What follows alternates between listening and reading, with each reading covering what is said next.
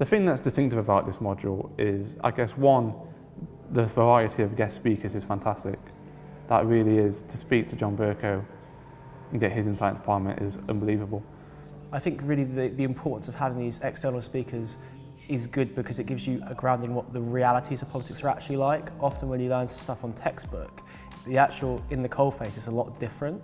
And so these people, in their ability to talk candidly to you about the actual realities of politics, gives you a really grounded opinion of how politics works. And if you want to then go on to achieve things in politics, how they're actually achieved as opposed to how they're achieved on paper. Most of the seminars involve external speakers coming in. It's not that I go and have a long cup of coffee, it's I sit down with external speakers, members of the House of Lords, MPs, clerks, barristers, advisors, journalists, and I go through the academic research and then I allow the guest to fill in on the real world of that topic in order to try and compare and contrast, and particularly what's missing. Parliament's such a big place and it's got so many different roles and functions and so you can't really get one person in to tell you everything, you know, you need different people to tell you, okay, this is how this part works, this is how this part used to work, this is how it's changed. So it kind of gives you the full picture in a way.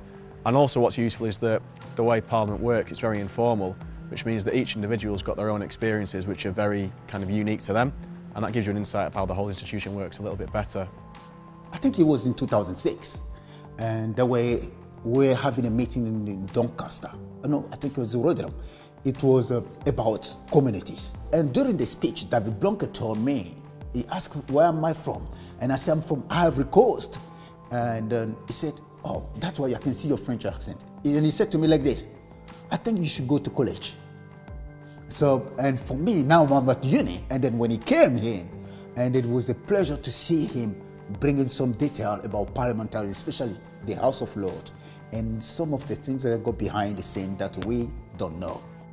There's a huge value in reaching out beyond academe as part of the process of academic learning for the simple fact that although uh, within academia we value scholarly peer-reviewed knowledge there are different forms of knowledge in society that is equally legitimate.